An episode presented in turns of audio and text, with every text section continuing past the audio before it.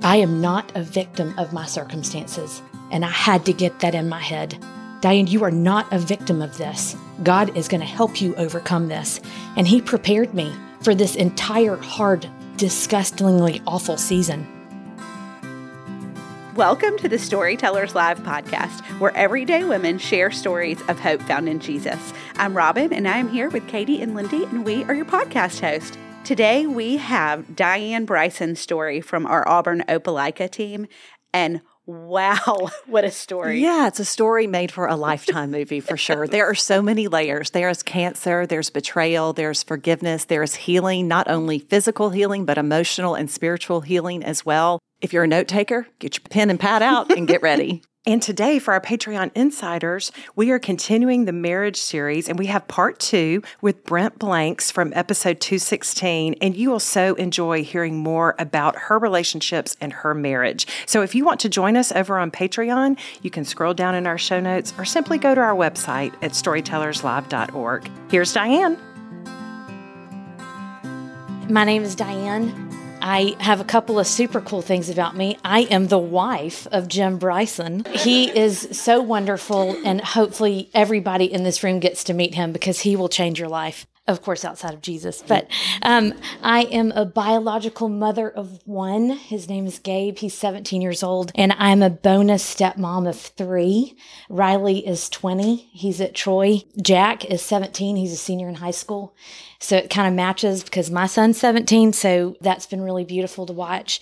And then Kate is 13 years old and she loves anime and anything silly and frilly and Lululemon. So she's very expensive. I am a fourth grade teacher at Auburn Classical Academy and I love those babies like I, not like I birthed them, but I would give my life for those children. And I know that God has put me there specifically to speak life over them. So I'm very confident and very thankful that God set inside of me a desire and a passion to teach, and that I'm getting to fulfill that now. So I'm super thankful.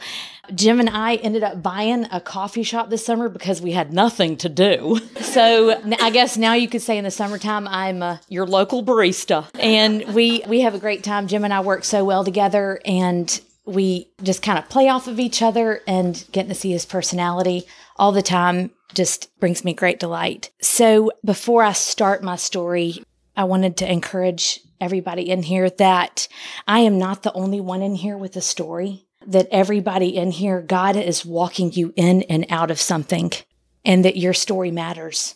Also, out of full permission, I just did, do need you to know before I start this that I did contact my ex husband, who I do have a really great working relationship with now. And he did give me permission to share parts of our story. Before I start that, I just wanted to make sure that you knew I was not uncovering him. And you'll you'll hear bits of of why I wanted to make sure he was protected and also my son was protected too. Your season has a purpose, and everything that I walked through has a purpose. You know, one thing that I prayed during my entire life has been God, make me a heart that has good soil that you plant your good seeds in that will grow and be well watered. And trusting that that will bring good fruit and all of those seeds will bear good fruit has been something that I've had to focus my mind on. That, Lord, even when I'm walking through the most absolute atrocious, nobody should have to walk through this pain, but you are with me and you are drawing good gifts out of me. And I had to really recognize that in each season of my life. I hope that you hear tonight a, a, marked life of God's faithfulness and that you hear that Jesus was with me the whole time and he never was outside of the picture. He was always right beside me. So I had to realize even most recently a couple a couple of months ago that whatever I was choosing to hold on to is what I was choosing not to change. So as I talk about my story, you'll hear these different parts that, and I was able to verbalize it through my, my dear friend Callie as I was sharing some things with her that these things that I wanted to hold on to because, you know, you get wounded and you want to wound back. Hurting people hurt people, right? But I did not want to become that bitter, angry person that uh, couldn't hold, was holding on to things and couldn't let go. So I was born into an incredibly loving home, but unchurched. Uh, my dad is my absolute best friend. I don't know what I'd do without him. Even when I was in high school and in middle school, right after swim team practice, he'd pick me up and we'd go straight to this place called Star Lake in Birmingham, and we would walk miles. And he would ask me questions. Well, tell me, what did she say after that? and he was just so engaging and made me feel so loved as a daughter. And my mom, beyond words, is my fighter. She is a judge and she knows where the boundaries are. and she will fight for you. And, and certainly in my story, you'll hear, hear times that she marked me as I'm fighting for you. You are the one that I'm going to give my heart to in this season. I'll go ahead and start when I was five, between five and six years old by the hands of some babysitters. I was severely sexually molested. And my biggest memory from that season of my life that I did not remember until I was about 20 years old was me running up the stairs. And I, I realized it through trauma counseling, but I ran up the stairs and well, I was completely naked. My mom had gotten home early from either a tennis match or a French club or something. And she said, What are you doing? And my response was, Mommy, they're hurting me. And of course, I was crying. So my mom picked up the phone and called the police. And we chose not to press charges against those babysitters, really primarily for the simple fact of the trauma that it brings to the heart of a child to have to relive that on the stand. And so my parents tried to do their best to cover it up. But again, we were unchurched. So how can you lead somebody to peace and hope and Jesus when you're not following Jesus? Thank you, God, for marking me as a target. And I was 12 years old and I ended up getting invited to VBS at Shades Mountain Baptist in Vestavia, Alabama. And the guy was the youth pastor was like, you know, hey, why don't we go ahead and, and read some out of this scripture? And he called on me to read, which okay, cool, cool. I can read. But we got to this word and it was T I T H E, and I called it tithy because I didn't know what I'd never seen the word before. And so he kind of knew this girl might need a little one on one attention. And so at the end, he ended up saying, Does anybody want to accept Jesus? And I was the first one with my hand raised because I'd never, even when he was praying, I, I didn't know that you could experience love from your creator. And I was so beckoned in my heart to follow him. And so I went to his office. He gave me my first Bible. It had like two little fingerprints, like E.T., one from heaven and one from earth, where little fingerprints were touching. And that began an incredibly radical transformation. Everything changed for me. Everything changed. I ended up having a great opportunity when I was um, a junior in high school to lead my mom to Jesus. We were sitting at the kitchen counter and we were talking about eternity and talking about heaven. And my mom said that she wanted to be with me in eternity. And of course, what greater joy than to lead somebody to Jesus and to walk them to the heart of the Father. And so I ended up getting to lead my mom to Christ, which was amazing. And my dad recommitted his life quickly. I was like super involved. I was walking to every church I could get to because when you want to get involved, you just got to walk sometimes when you're 14 years old and you don't have a car. So I ended up walking across the street to a, another church called Green Valley Baptist that it is exactly where my heart needed to be. And I was so discipled there. And thank you to the church of Jesus that disciples young people to follow Christ. So many good seeds were planted in my heart. There was this huge passion for purity that God put in me. I, I decided at that point that I was not going to kiss until I got married, which, I mean, you know, as a 14 year old, I mean, okay, girl, you do you. But I ended up um, sticking with my guns and ended up, um, this one boy, we had met at, you know, it was centrifuge. It was this camp. And he was like, Don't you want to kiss me? And I was like, Well, you got to put a ring on it, buddy. and um, so God just was was just planting so many good seeds in me, and those will always bear good fruit. Okay. And I ended up graduating from Hoover High School, and I went to Auburn. I'm a fourth generation Auburn grad. I didn't really have a choice. Uh, my grand, my great grandfather graduated in 1903 when it was API, and my grandfather graduated in 1932 when it was still API, and my dad graduated in 67. And then when it was you know time for us to decide where we were going to school, I decided, well, I want to go to UT. And my dad said, Well, honey, you can go wherever you want, but I'm only paying for Auburn. so I decided that that was definitely the place that I needed to go. So ended up meeting my first husband. My last it, back then we were on quarters but it was my last quarter at auburn. And we met and married six months and 28 days later. Uh, we met through a blind date and we were married for about a month shy of 20 years. We struggled at the very beginning of our marriage with infertility. I was diagnosed with this really rare, random first stage cervical cancer. And so it was harder for me to get pregnant, obviously, just because of the scar tissue that I, from the surgery that I'd had. But I'm so thankful that God saw my cry like he saw Hannah's cry. And she begged God in the temple, please give me a son. Please give me a child and I will dedicate this child to you. And that's exactly what I did. God, please give me this child and I will dedicate him to you for your glory. And so I ended up, thankfully, had a, a, a little boy. His name is Gabe. And if you know him, he's wild and wacky and so fun to be around. And he is um, very emotional. For those of you that have teenage boys, Jesus be with you and me. During that season, we were going to the super crazy church. And this is kind of, I need to share this part of it because you need to know why it was significant. When I woke up one day and I had a fever blister on my lip. And, you know, fever blisters are not very practical, nor are they pretty. so um, I ended up getting this fever blister, and the pastor of the church said that it was because I was in sin. And so you can imagine when I was diagnosed with cancer, what was said and the significance of those words and trying to refute those words off of me that it's not that you're covered in sin, that you have a fever blister. I mean, come on, is this a joke? It's actually a virus. But I w- ended up getting diagnosed in 2007 with a really rare cancer in my right leg. And um, I found out because my leg went numb. I was at Jim Bob's, this local chicken finger restaurant, and here goes my leg. I can't feel it.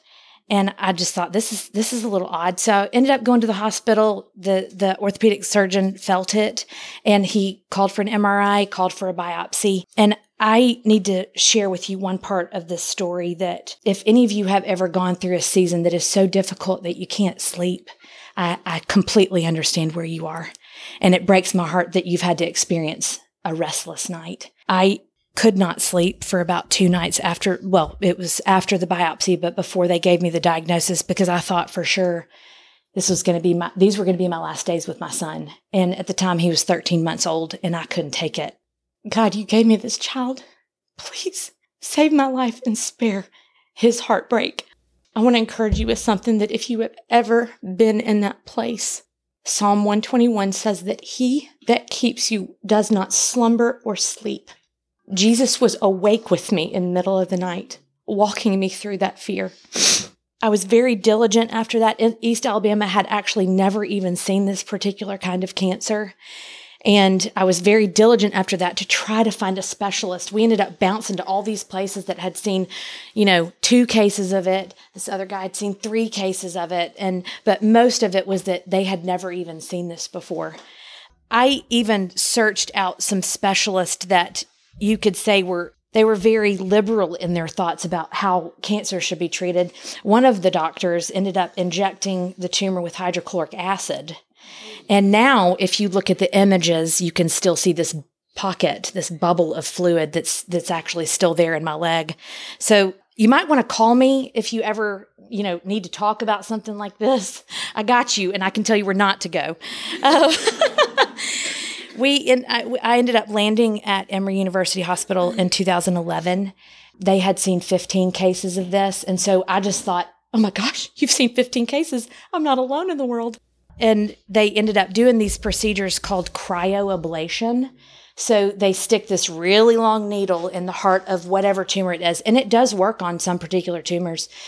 But they stick this really long needle and then at the tip of the needle they it creates this like ice crystal like a bubble.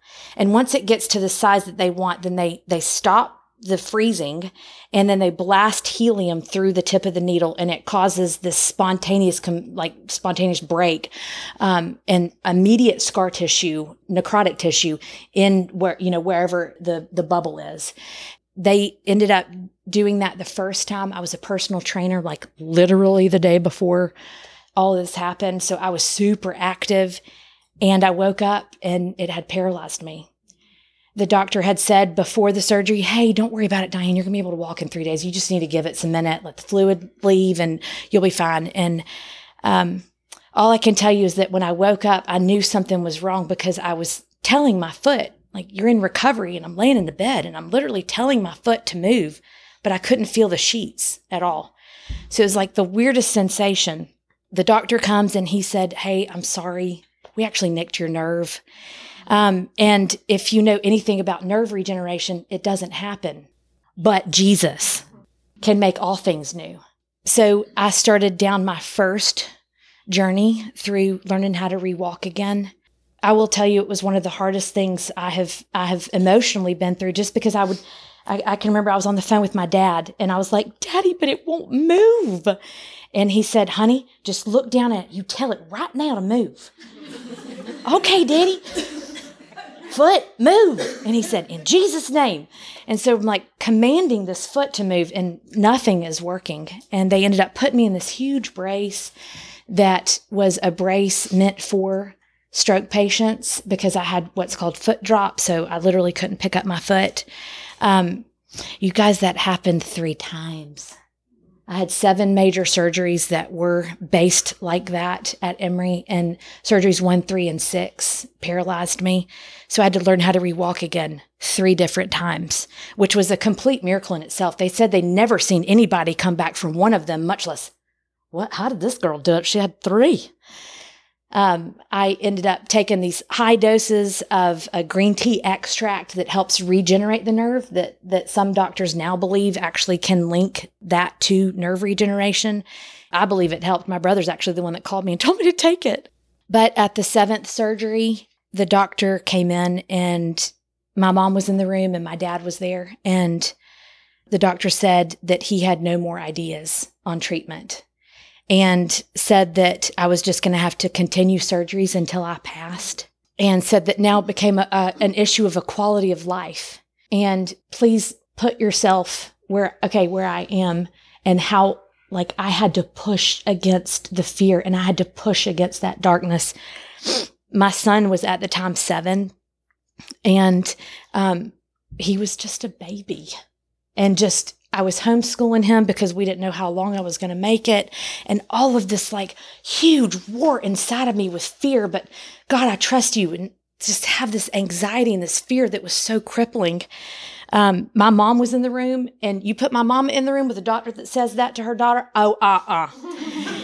and she said, um, You're not going to talk to my daughter like that. And she fought for me, and they ended up flying me to MD Anderson.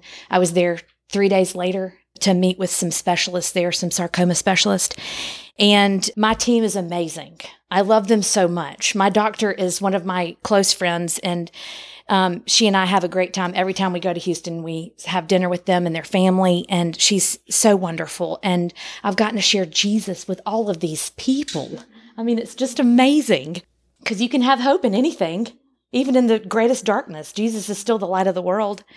Um, so while I was there the first time, my doctor said, We've never seen anything like this before.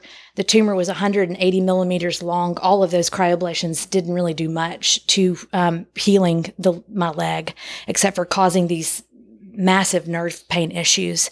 Um, so they said, "We, you're going to have to start chemo immediately." And mind you, like, I'm the girl that's going to inject hydrochloric acid in her leg. I don't want chemo because I thought that's poison. Chemo's poison. Hydrochloric acid, everybody can do that.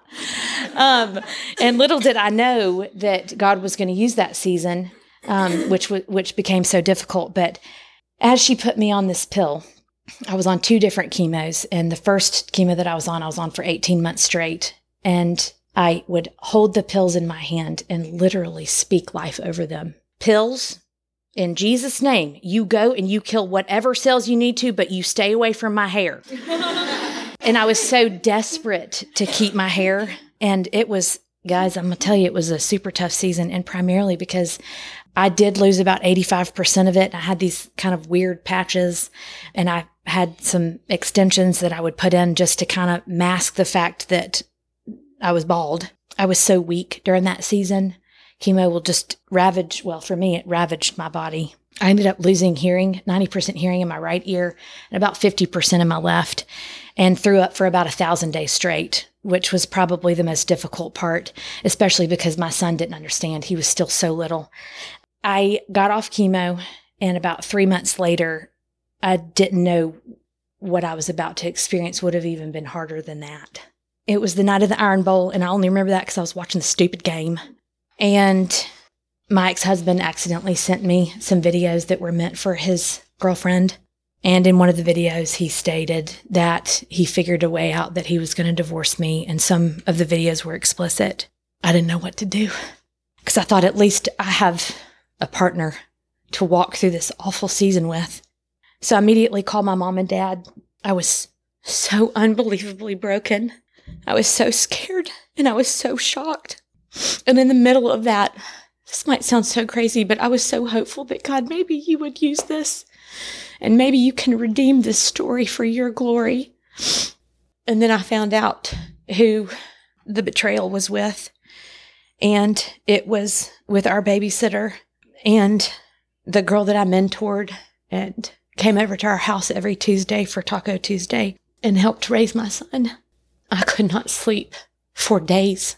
I felt so unbelievably abandoned and so worthless and so ugly. Like, golly gee.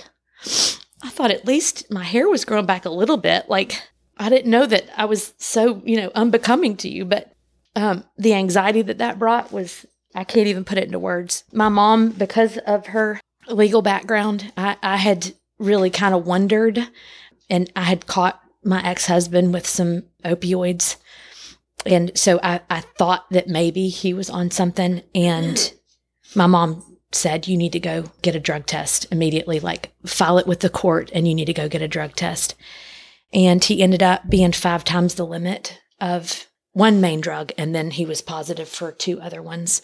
I was so shocked. And, you know, it's funny because when I tell people my story, they're like, You didn't know? Like, you couldn't see the signs? Y'all, I totally believed the best of this man. If you are my friend, girl, I'm gonna fight for you and I'm gonna believe the best in you in Jesus' name. Cause I hope somebody does the same for me. And so I did the same for him. But I do want you to know something that's so important that my dear friend Susan shared with me this week that forgiveness is not the work of a human. It is God's work that puts forgiveness in the heart of man. He is the one that can work that gift out inside of you. We cannot do it on our own. And I'm going to tell you, it was so hard to choose the path of forgiveness that I was about to walk through. I was so mad at God because I felt like every time I would make the choice to forgive Rick, it was because God was fighting for Rick. God, don't fight for him, fight for me. I'm the one that is the victim. But what I didn't know is that God will leave the 99. Thank you, Jesus, that he leaves the 99 to rescue the one. And it just so happened in that situation that he was the one that God wanted to rescue. There is not a place in your life that God does not want to teach you forgiveness, either emotionally, physically, or financially, and it comes with benefits. I am not a victim of my circumstances, and I had to get that in my head.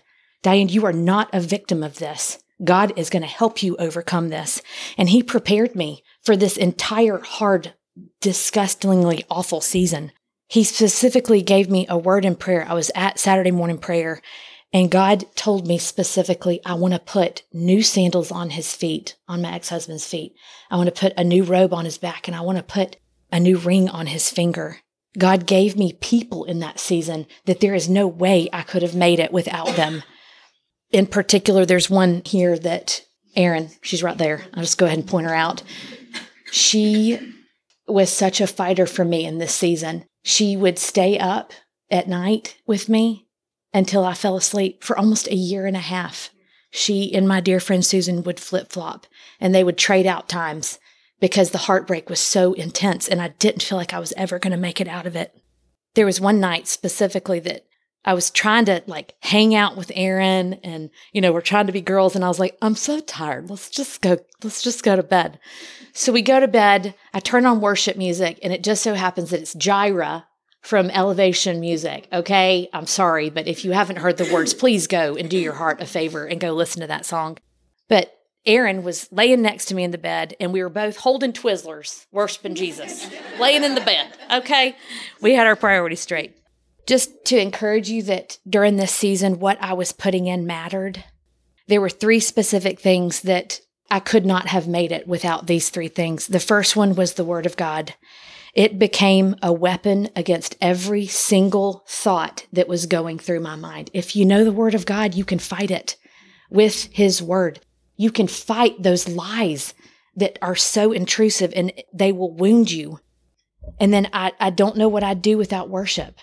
Worship to me got my eyes off of myself and they put them back onto heaven. And God, let you be glorified. Lord, let your kingdom grow through this pain. And then also, I would not have made it without my people. The accountability that your people will hold for you, it is priceless. I knew I needed to change. There were some there were some things that were coming out of my mouth that were not so holy. Okay, I was just so angry at the time. I was walking on First Avenue in in downtown Opelika, walking the dogs, and all I can remember is thinking, I've got to choose to live. I cannot let this rule me anymore. And so I made a decision that I was going to watch everything that came out of my mouth because I knew that God was going to hold me accountable for every idle word. And then I began to pray, God, would you set a guard over my mouth and keep watch over the door of my lips so that no harsh word against anybody, even if it's my enemy, would come out of this mouth. But Lord, purify my heart.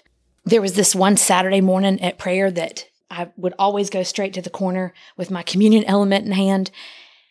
And while I was in the corner this one time, I was choosing to forgive what had happened with my ex husband and choosing to forgive the babysitter and that double betrayal, right? But the most powerful thing that that happened in that situation, I'm I'm standing in the corner and it was like the Holy Spirit said, Don't just forgive them, bless them. Bless your enemies. Bless those who persecute you and hate you for my name's sake. And so I did. And at that moment, stuff started breaking off of me and then I started to feel like maybe I could have courage to get out of this. Y'all might think I'm a little weird, but there was something that I had to do during COVID. And this was kind of during that season. I would have these declarations that I would have to look at myself in the mirror and say a hundred times. I mean, during COVID, I probably said them 20 or 30 times a day, sometimes, all of them. And if it didn't work, I'd say it again. But I'm just going to read some of the declarations over you guys. And if you are in a season that is difficult, please just let these words wash over you and speak life to you. And then if you're not in a tough season, just receive them as words of hope that maybe you could share with somebody else. Jesus is good and he keeps getting better as my eyes open to more of who he is. I choose to tear down the walls that I've built up in my heart against others. My heart will stay submitted to change, and I will allow the Holy Spirit to renew and transform me. My life was bought with a price, therefore I am valuable. I will guard the things that I choose to let my mind dwell on because I have the mind of Christ. I will guard what comes out of my mouth and choose to speak love. I will choose to watch what I eat because my body is a temple of the Holy Spirit. I am not alone, no matter what man has said or done to me. I am washed and clean no matter my circumstance. I am in love with God, therefore, He will use everything for my good and for His glory. I will not be moved by my circumstances, but be moved by the leading of the Holy Spirit. I will not fear death because I gain eternal life through Jesus. I believe that every bite the locust has eaten and that the enemy has stolen from my life will be restored. God is with me wherever I go. There is no place that I could run from his presence. Nothing can separate me from Jesus. I am new in him. Those were some of the declarations that I used to walk my own soul out of. Some of the scriptures that walked me out, my dear friend Callie ended up making me a bracelet that says Talitha Kumi, which means daughter arise. That's straight out of the book of Mark, chapter 5, where Jesus is healing the woman with the issue of blood, but then also almost in tandem is healing Jairus's daughter. And he says, he Jesus says, "Daughter, your faith has made you well. Go in peace. Your suffering is over." And I would say that over and over and over again that my season of cancer is over in Jesus' name. Lord, I receive the gifts that you have given me of healing. And God, I will stand on your word no matter what it looks like. God, my season of this suffering emotionally is over. Jesus, you will help me and you will walk me through this and you will get me on the other side. Psalm 34 18 says that he's close to the brokenhearted and he saves those who are crushed in spirit. I can almost taste the times that I said that and how many times I said it out of my mouth. Lord, even though this season is so difficult, you are close beside me. The promise that the God that lives in heaven and is for us and fighting for us is close to us when we go through trauma and tragedy. Isaiah 43 was like my chapter in the beginning, it says um, that He's called us by name and that we go through deep waters, we will not drown. And when we go through fires of oppression, we will not be burned up. And that He has ransomed us. He traded somebody else's life for mine. He wants me and He's fighting for me. I'm going to encourage you with something. If you've ever been through unforgiveness and a battle with whoever it is, there was something that a friend of mine told me to do, and I was marked by this. He said, Diane, every time you get angry and you remember the hurt that has happened with your ex husband, take communion. Open your Bible, read Isaiah 53, and read how it says, Remember that he died for our sins. He bore the sins of many and he interceded for the rebels. So I ended up buying boxes of communion elements on Amazon. I mean, it's pretty comical when you see my history, okay? It's like, well, I wonder what she's doing. I'm having single church right here. But I would take that communion. There were some times that I took it 12 times in one day. I would literally take the bread and I would say, Thank you, Jesus, that your body was broken for me. Thank you, Jesus, that your blood was poured out for my sin. And it was so important that I stopped looking at what somebody else had done to me and I took responsibility for my own sin, that I was not the result, if you will, of my circumstances. Psalm 23, usually people equate it to grief and the loss of a loved one. But for me, it became a life verse for me. In Psalm 23, it's the Lord is my shepherd. I shall not want. He leads me beside quiet waters. God is kind in Psalm 23. He is provider in 23. He guides me in Psalm 23. He protects me in Psalms 23. And it says at the very end, Surely your goodness and unfailing love will pursue me all the days of my life, and I will dwell in the house of the Lord forever. So a friend of mine would say, Diane, think about it like this you can't run from God's goodness. You go to the right, the goodness of Jesus follows you. You go to the left, the goodness of Jesus is following you right there. And that to me, I ended up trading some clothes for a graphic designer to put it on my wall. I was like, this is amazing. Goodness is going to follow me. Literally, I sold this girl clothes so that she would make me this piece of art that said, Surely goodness and mercy will follow me all the days of my life. Little did I know, I just had to have it in my heart. I don't have to have it on my wall. So the probably the the biggest last scripture that I held on to was Luke 15. Again, I told y'all that I'm a fourth grade teacher, and at our school, we love to memorize scripture. It's my favorite thing. So some of the mothers are here whose children I made memorize the entire chapter. So it's the parable of the three lost. It's the parable of the lost coin, the lost sheep, and the lost son. And guys, the, the, the reason why that scripture was so important to me is because I had to recognize that I was the one that Jesus was leaving because he did not want my heart trapped in unforgiveness and so far away from him that I couldn't hear his voice, that I couldn't hear if he's saying go right, go left. Whatever God is telling me, if I'm trapped in unforgiveness, I can't go in that direction because I'm stuck. So he will leave the 99 to go and rescue me in those seasons. I will tell you during this season, I call it really my season of harvest because it was about four years of planting, just constant seeds, constant declarations, constant the word of God, constant people that would hold me accountable to God's word and hold me to the truth that I had to choose to forgive and I could not hold myself in that prison. And constantly breaking fear. And there's this one Bible study that I'm going to recommend if you haven't heard of it. It's called Emotionally Healthy Relationships. And we do it at our church. And it helped me realize that my voice mattered because in my previous marriage, I would just stay silent so that things would not escalate. And I realized that my voice mattered. The things that I had to say that God was giving me, I could not hold in any longer. I had a voice and I could say, Hey, that really hurt me when you said that, when I would just stay quiet and hold it in. I ended up getting this is still my four year season of of harvest. I ended up completely getting off pain medication, which was also a supernatural miracle. My doctors still are like, I can't even believe you did that.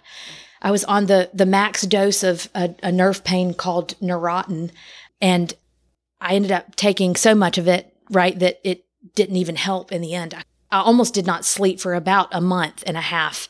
I couldn't sleep at night because the nerve pain was so unbelievably intense in my right leg. And then when I went to MD Anderson, they said, Hey, well, we're going to put you on the sister drug called Lyrica. And Lyrica worked. And so I was like, Praise the Lord, I can sleep now, which was a miracle. It was like a respite. Oh my gosh, I got sleep. This was amazing. But as I started running, I started realizing, I don't think I need this anymore. And so I started slowly weaning myself off by the power of the Holy Spirit and completely got off pain medication. And I have not taken a pill and I, I, don't even remember. I think it's been like three and a half years. So that's a complete miracle. So this is my favorite part about my story. So I told y'all that I was the wife of a wonderful, wonderful man named Jim Bryson. So I'm going to tell y'all how everything happened and started to change. So as this harvest started happening and I could see these things falling off of me, I reached out to Callie and I said, Hey, Callie, would you just please pray that God would provide a spouse for me? I just feel like it's the right season. And I, I just felt led to call her and ask her that. So she said, Girl, give me a list. And I was like, You mean like my list list? Like what I really pray for in a spouse? And she said, Yeah. And so I sent it to her and he had to love worship. That was obviously duh. He has to love Jesus more than anything. But then kind of inside of my list of that was the first thing was that he had to love worship music because worship music had changed me. I wanted somebody that could recognize that and relate to that honestly and, and love it the way that I do. That he had to fight for me and he had to fight for my son. And that he had to honor those these were the top three, and that he had to honor me with not wanting to kiss before I got married. And so Callie took this list and little did I know, already had somebody in mind. And so she texted me about a week and a half later, two weeks later, and said, Hey, you want to go to dinner? And I was like, Yeah, girl, let's go to Taziki's. So we go to Taziki's, and I boo hooed in front of her, just sharing parts of my story that were still so hard. And Callie said something to me, and I want to encourage you if you are in a season that seems so difficult or you have been through divorce. Callie spoke these words over to, over my heart, my still healing heart. She said, Diane, you are going to have a happy ending. You do not have to fight for scraps. Don't fall in love with the potential in a man because it usually may not ever come. There is a man who does not need you to overhaul him and he already has his priorities and his boundaries straight. Believe for the exceedingly and the abundantly. So I'm going to I have to tell you why she said all that. Jim is who she was thinking about. And the way that we met was so beautiful and so holy and so unbelievably set apart. Jim is one of the founding members of a Christian band called MercyMe, if you've heard of it. And he ended up writing the lick to you know the beginning part um, of I can only imagine, and she was very careful to guard me because she didn't want my heart to break again in case Jim and I were not a match. But then also she wanted to be careful to guard Jim because she was Jim's good friend too, and so she was like, "Is, is this a God thing? What I got to figure this thing out, right?" And Jim did not want me to know his name because he did not want to marry a fangirl. Okay. Those are real. Apparently, I found out that they are real. So, for our courtship, I did not know what his name was. At first, when we when I started hearing about this person, his name was Jay. And I was like, I, I would come up with these names. Is it James? Is it Jimbo? I just was coming up with all of these names. Like, I, I just don't know what his name might be, but it, J is such a cute initial. um, and so she ended up telling Jim about me and said, Hey, Jim, I've got this friend. She's got a great personality. and then she ends up telling Jim, But I promise she's not a toad. and so he did at that time see a picture of me because I'm I'm sure I mean there were people trying to set him up all the time. And so he was like, "Oh, oh, well, she's killed." so it ended up being that after Callie told me about him from that night moving forward, it was like something clicked inside of my heart. I began to like literally wake up in the middle of the night. It and I have all of the times written down with the scriptures that I prayed. And so I'd wake up in the middle of the night and be like, Holy Spirit, am I supposed to pray for this man? I think his name is Jay. And so I would literally just pray for this man and his children, really not knowing details about him. And then I would send her a text in the morning and be like, Callie, this is the weirdest thing. But I just, I couldn't sleep last night. And I woke up and I was praying these scriptures over him. And this is the times that I, that I woke up. Well, come to find out, little Mr. Mister woke up that morning. This happened so many times. And he woke up at the exact same time and was almost praying the same scriptures over me and my son. So we ended up kind of texting through Callie. Again, the the fact that God had brought me these people that I could be so accountable and open to and expose everything to and feel so protected and safe with. So we would I would text Callie something and she would send it to Jim and then Jim would text Callie and Callie would send it to me. And this bless her heart, this went on for this went on for for a couple of weeks. And so as Callie was praying, she said, one day she said, Hey, so I'm, i just got this idea that I, I really kind of feel like y'all have graduated. Maybe y'all can write letters. Well, little did she know I'd already gone to Hobby Lobby and I bought a stationery set and I was already writing my first letter to, to Jay. And Jim had already started typing the first letter to me. So to both of us, it was a complete confirmation that that's this was the direction that our that our love story was supposed to go in. Again, let me just say this because of the wounds of my past, God was going to have to do something so holy and set apart to get my attention. But He doesn't just want to do it with me, He wants to do it with His children everywhere. It's not just for me. Erin ended up calling Callie and being like, Girl, you got to tell me, who is this J person? And Erin ended up knowing Jim, but thought that Jim was married. And so she thought, there's no way it's this Jim guy. Callie was like, oh, girl, it's Jim. And Callie and Erin were on the phone, and then Erin started crying and she didn't stop for three days because she fought so hard for me to have freedom and she fought so hard for me to have God's best. And she hoped so much. And she's literally getting to live the fruit of that out. And all of those words of encouragement that she stood with me for. Those letters that we wrote were so exposing. There was no pretense. I ended up sharing just about everything to him, just out of like honoring to him. And I don't know if this is how God is doing this, but I knew that there were a couple of things that I wanted to share in front of him because I needed to see the empathy of his heart to see if he would respond. Like, you don't want to say, you don't want to talk about abuse and be like, yeah, I was abused uh, let me see how you respond because this is this is through letter. I got to see your face. And so there are a couple of things that i withheld until we actually met face to face. I laughed so much in those letters and i cried so much. I felt so wooed and so captivated by this love letters by these love letters from my husband. He we ended up writing letters. Even i wrote letters to his kids. He wrote letters to my son. I wrote letters to his family members. He wrote letters to my parents saying, like, I think this is how God is moving in the direction, and I'd like to introduce myself. And and just to encourage you, I, I was reading through some of the letters this morning, and in one of the last letters that he wrote before we actually met face to face, mind you, we still have not met face to face yet. Okay, this dude, I don't know what he looks like, but I'm gonna tell you, I knew his soul. and I knew he'd fight for me. And I knew he loved Jesus. And he said, Romans 1 11 through 12. I long to see you, Diane, that I may impart to you some spiritual gift to make you strong. That is, that you and I may be mutually encouraged by each other's faith. Diane, Jesus has calmed the storm of our broken hearts. And about three days later, after I received that letter, we ended up meeting face to face and we met at Callie's farm and it was beautiful. His children were there. Erin's family and her kids were there. Callie's family and, and Breton were there. And let me tell you something, you guys, the first time I saw that man's face, I came through that door and I'm like, like shaking.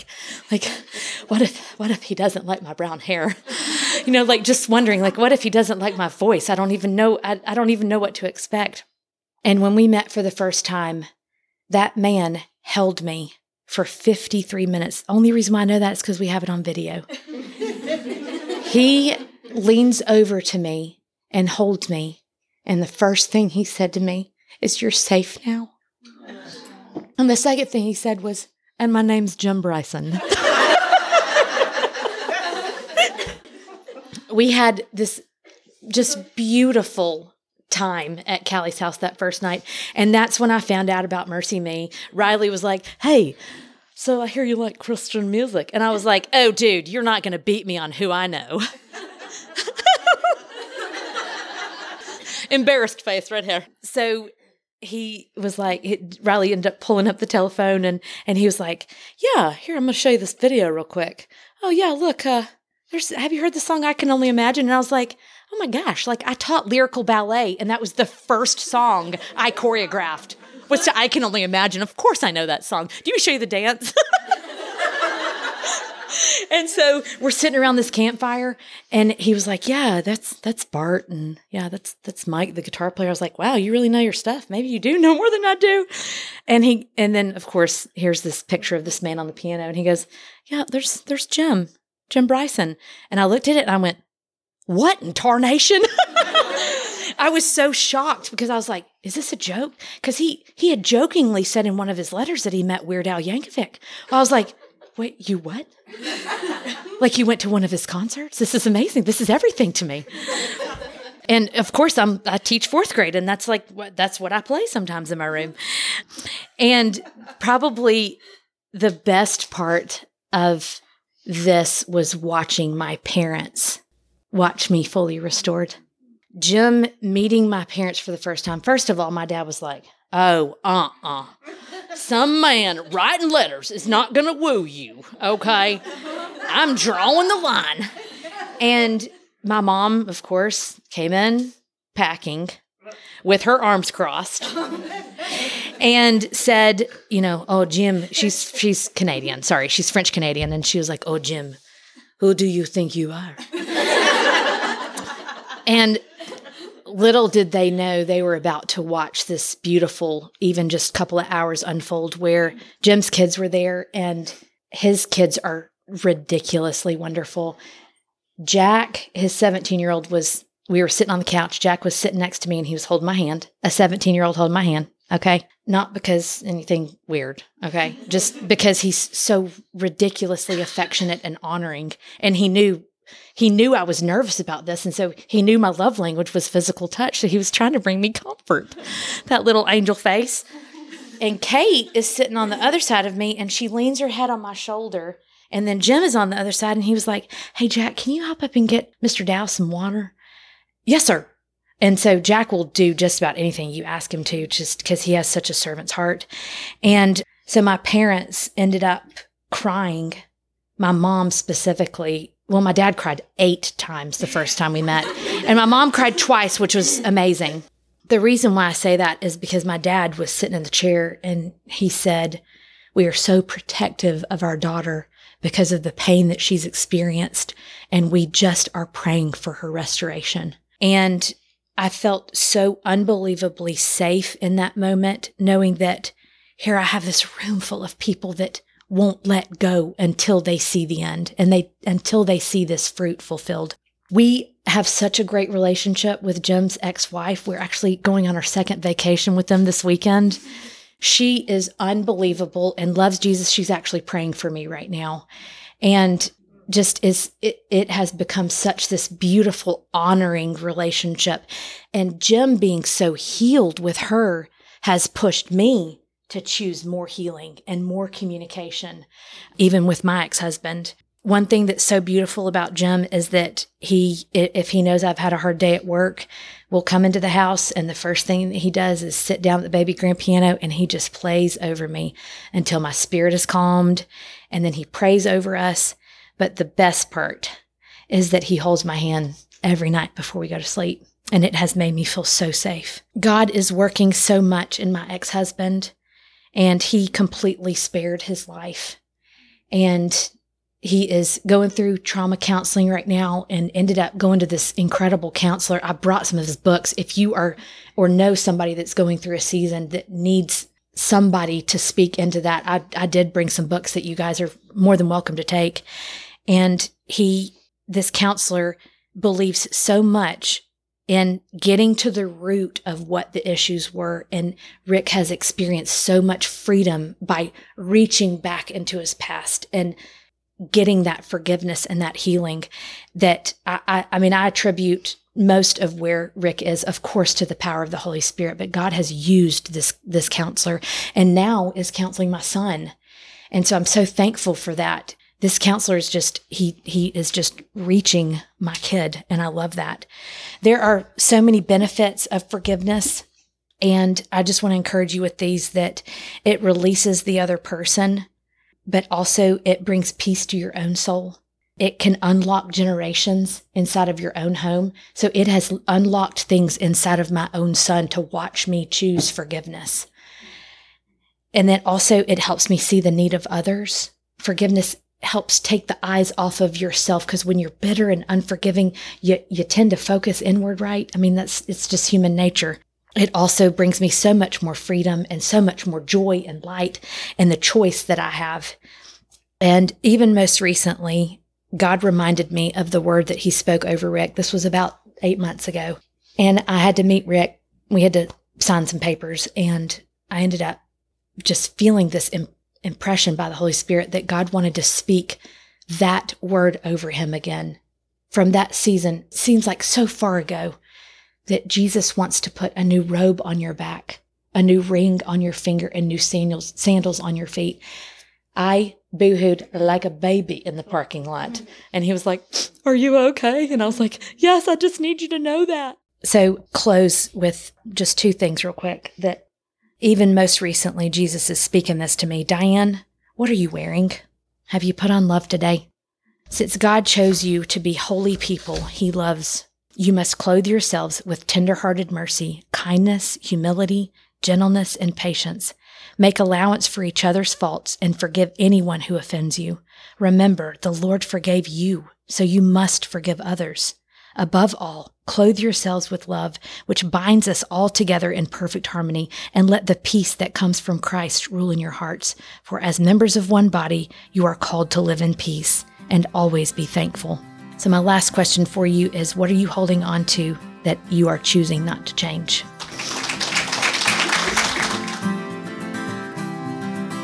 I mean, where do we start? Y'all, there are pages and pages of notes, so many things to talk about from God's faithfulness and showing up to a journey of yeah. challenge, hard, hard times. But ultimately, I don't know. By the end, like you said at the beginning, this was a lifetime movie. By the okay. end, I'm like rooting for the whole situation. You felt like you were there on the farm when she was meeting her husband too. you were just like, "I'm with you. I'm with you."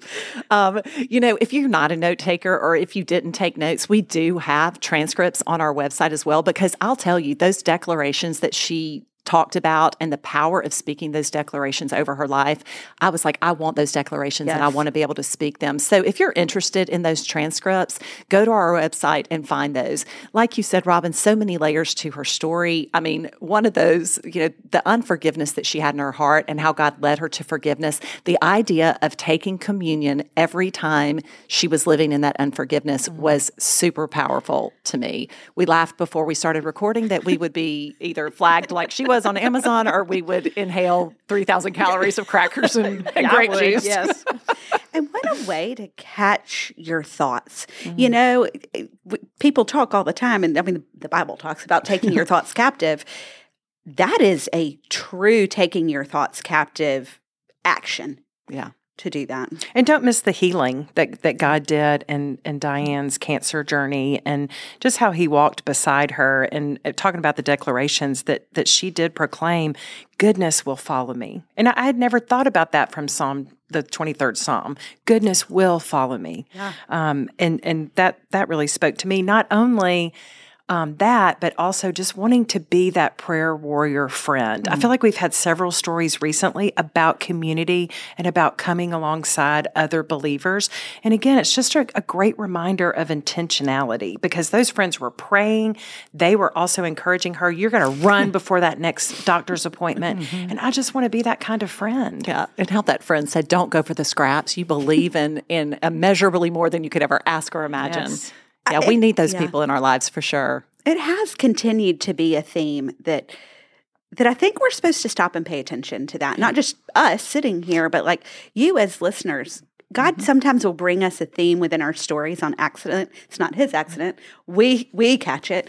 And and this is one of those themes that's really come up is being a good friend, really praying for your people, really standing in the gap for them. Because when I heard her say that in this story, I thought, okay, who can I send this story to right now? Mm-hmm. Um, and I, I, had three people off the top of my head where I was like, I could send them this story this minute because they need to learn how to stand on the word. They need that encouragement when she was walking through cancer and really just standing on his word of going, oh, well, okay, if this is what she prayed, just give me this because yeah. my brain cannot find what I'm supposed to pray, but she's giving me those words and we're going to grab them. Yeah. I'm going to tell you what else I loved. I loved the little wooing and the romantic story right. of of her and her husband and, and just the letters and the, yeah. I, I, Jim, that, that whole thing, not to mention, you know, he's with MercyMe and I love them, but, um, but it was just, it was so hopeful. It, it was great. Yeah. And I, I don't know that I've heard a story like that. It, maybe with your first marriage, definitely not a second marriage. Yeah, of just the, the, sweetness of that. And I do think we would be remiss to not just bring up this final point of that you are not a victim of your circumstances. She spoke about that. And I think that was one of the truths that we can all take away from this story that no matter what you are walking through, and wow, Diane walked through it all just about. Mm-hmm. She said, I'm not a victim of my circumstances. I'm going to choose God over my circumstances. So it's a reminder, it's something for us to hold on to today as, as we're coming to the end of, of this month of love. So thank you for listening. Like we said, or like I said earlier, there is no doubt you know somebody that needs some kind of hope from this story, whether it's healing or marriage or relationships or encouragement or community. Please share this story. We love when you do that. And also, we love feedback. We tell you that, but would you just reach out to us and let us know how God has used this story or any of our stories in your life? It's it's why we do what we do is to hear from you and to hear how God uses these. You can tell us on Instagram. You can send us an email at info at storytellerslab.org. Pretty much anywhere you can find us. It also includes a place to reach out. And we would be honored if you would do that. So thanks so much for listening today, and we will talk to you next week. Bye.